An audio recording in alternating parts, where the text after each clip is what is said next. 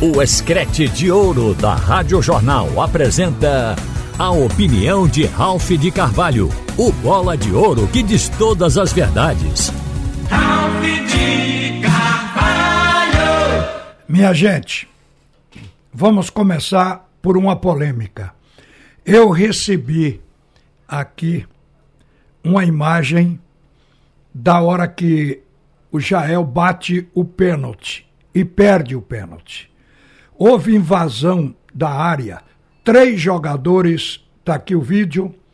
Jael, o goleiro, a bola voltando após bater no poste. E três jogadores, dois zagueiros e o volante da equipe do Salgueiro, dentro da área. Invasão da área.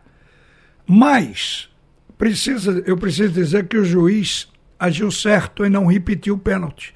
Está todo mundo aqui cobrando dizendo vocês precisam falar que o pênalti deveria ser repetido. Não. Infelizmente, a interpretação da regra ela muda constantemente, de seis em seis meses. A questão, inclusive, de mão na bola e bola na mão, até hoje muda o tempo todo. As autoridades da FIFA ainda não acharam a interpretação ideal para ficar definitiva. Então, esta da invasão tem uma interpretação, está no texto. Nem todo mundo sabe, mas diz o seguinte: sobre a invasão diária na hora da cobrança. Então, lá, a FIFA recomenda, a CBF também, e diz a lei do jogo que o VAR é, não pode nem revisar esses lances. A invasão só poderá ser revisada se um atacante preste atenção nisso e vá visualizando uma área. Se um atacante que invadiu a área marca ou está diretamente envolvido na marcação de um gol. O que quer dizer isso? O cara invadiu a área, é, a bola voltou e ele fez o gol. Agora, a outra coisa aqui um defensor que invadiu para evitar um ataque, ele evitou o, o atacante de jogar ou de ser capaz de jogar a bola numa situação de um gol que poderia ter sido marcado. Então, se antes de Jael bater, já entrasse alguém e impedisse de bater o pênalti, automaticamente seria revisado pelo VAR e o juiz mandaria repetir.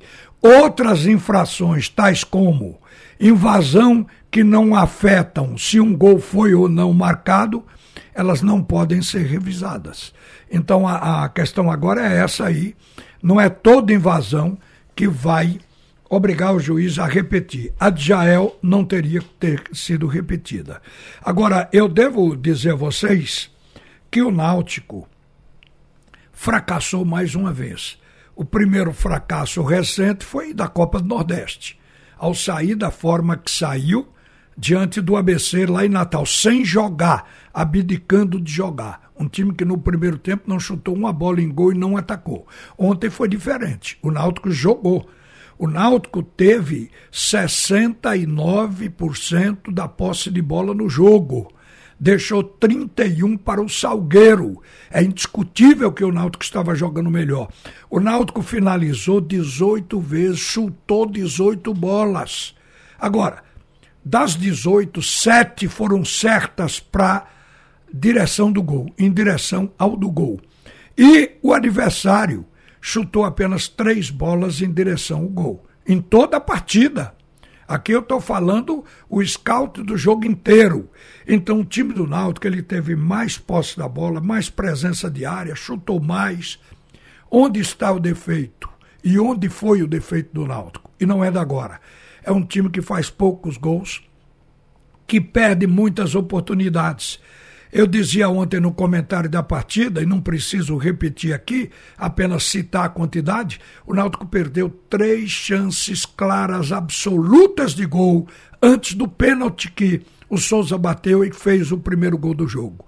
Antes daquilo, porque o pênalti já foi no fim, ele foi batido inclusive aos 52 minutos nos acréscimos, mas o Náutico mandou no jogo e por que não fez o gol? Este é um dos erros. Agora, o time ele espremeu a equipe do Salgueiro. Mas o futebol tem isso. No segundo tempo, com um placar apenas de 1 a 0, porque você vê que o time tem que fazer gol. Se o Náutico tivesse aproveitado pelo menos mais uma das oportunidades perdidas no primeiro tempo, por exemplo, o gol de Jael, Jael perdeu um gol cara a cara, uma bola escorrida para ele pelo Vitor Ferraz.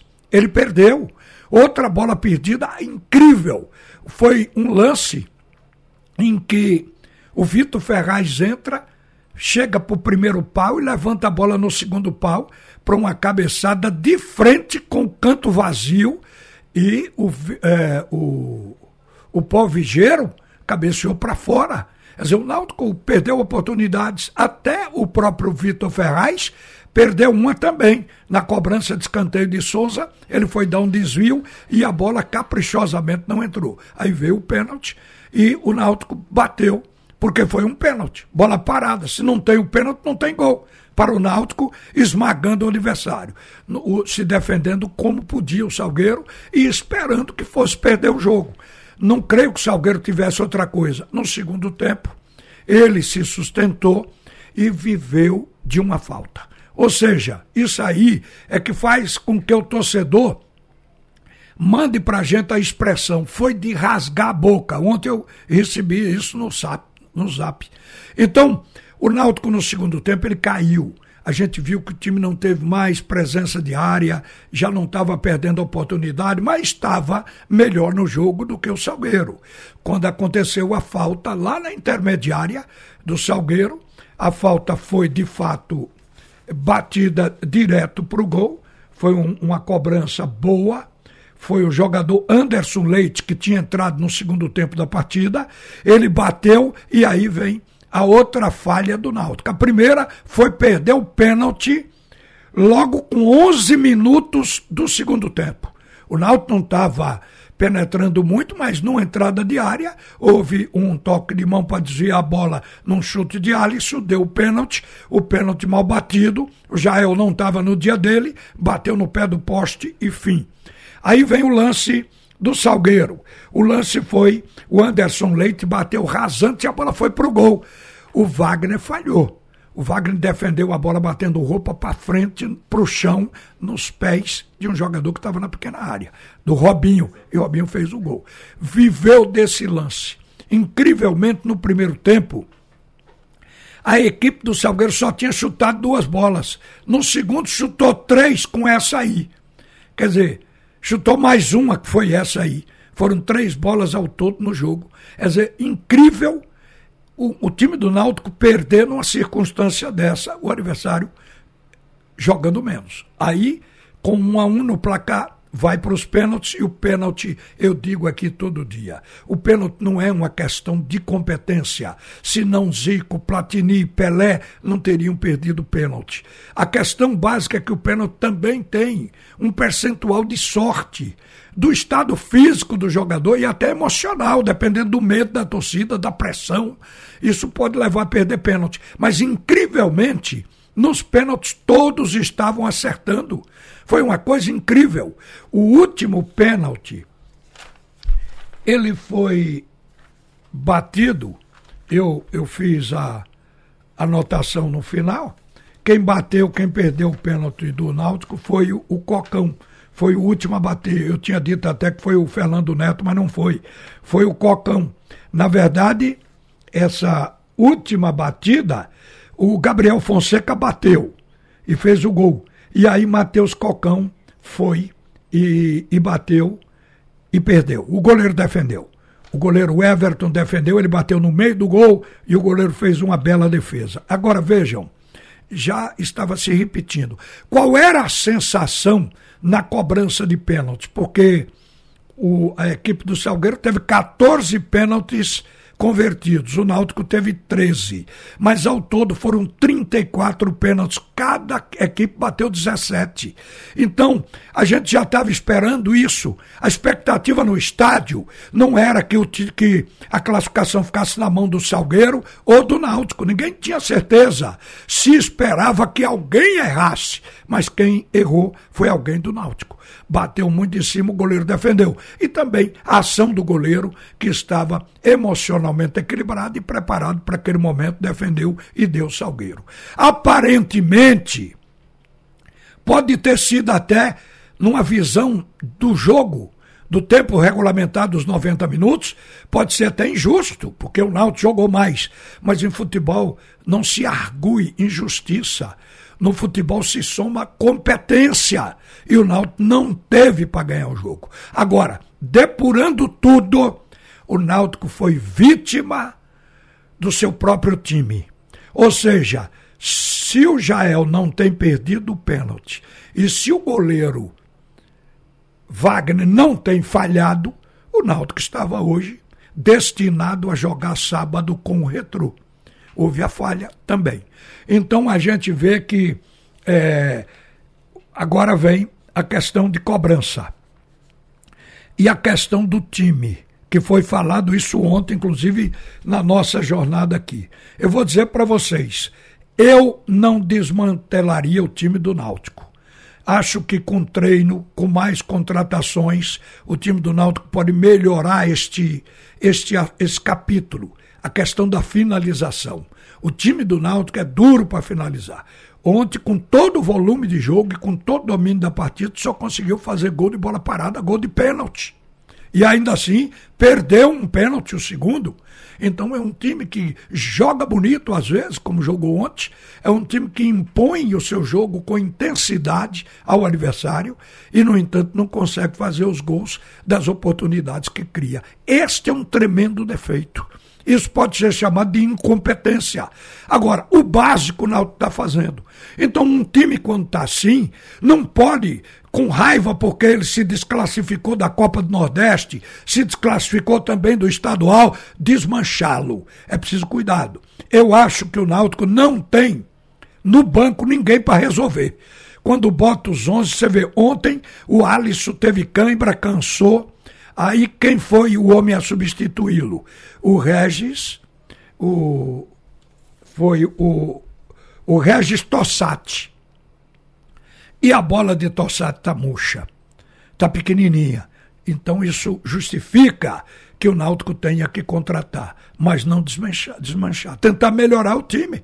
É o ônus de quem faz time. Náutico fez um time esse ano. Aí poderão até dizer: e por que você diz que o time do Santa Cruz tem que ter um desmanche? É diferente os casos. É uma oportunidade que eu tenho para falar sobre Santa Cruz. No caso do Santa Cruz, o Náutico joga com intensidade o Náutico joga apertando o adversário, fazendo a transição rápida, tocando curto e um time agregado, compactado. Essa intensidade o Santa Cruz não tem. Não tem por quê? Porque os medalhões tiram, é uma questão de observação de quem vê os jogos do Santa Cruz e repassa na memória. O que eu vou dizer é que o Santa Cruz não consegue jogar 60 minutos dos 90 com intensidade em cima do adversário. Porque aí os medalhões tipo, tipo G2, tipo Anderson Ceará, o próprio Chiquinho, não aguentam esse tipo de jogo, aí tem que dar o refresco. E aí o time ficou oscilando dentro da partida, o que é a chance ao adversário, e que geralmente ocorre. O adversário que está acuado se o Santa batesse com intensidade até o fim do jogo, chegaria à vitória e o adversário não teria nem condições de sair. Mas como o Santa geralmente arrefece e fica flutuante, o adversário tem o espaço, sai e às vezes aí incomoda e faz o gol. Isso já tem acontecido. Por isso que o time do Santa Cruz tem que sofrer uma costura. A costura não é desmanche. O Santa Cruz tem que dispensar alguns e tem que colocar outros com acerto. E a gente ontem falou aqui que as indicações não sejam nem de Sandro Barbosa e nem de Zé Teodoro, porque erraram até agora. Que as indicações sejam do Felipe Conceição. Estavam discutindo se Felipe Conceição deveria ser demitido. Aí é injustiça. O cara, o cara teve dez dias. O time ele já pegou sem poder mudar era o que ele tinha na mão. Assim mesmo, ele meteu medalhões no banco. Então, ele tentou fazer alguma coisa.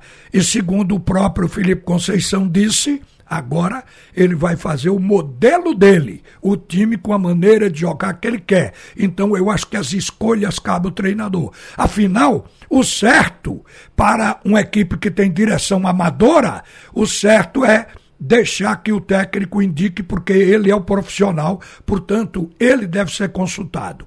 Agora, quero dizer também que o Santa Cruz, de repente, apareceu com a SAF. Tudo que você queria saber da SAF, que Antônio Luiz Neto vinha evitando falar, que o presidente do clube parecia nem estar a favor, achando que poderia ter uma salvação fora da SAF, agora só falam da SAF. Isso é uma coisa antiga para tirar das críticas, do rumo, do insucesso, do fracasso do time. Então vamos dar um assunto novo, que todo mundo gosta. O que vai salvar o Santa Cruz da SAF? Então o assunto SAF, ele entrou no momento errado. Era para estar tá se discutindo o time o Santa Cruz está usando a SAF como um biombo para se proteger. A direção de Santa Cruz está fazendo isso como se ninguém tivesse entendendo o objetivo final. Agora, para terminar, querem favoritismo?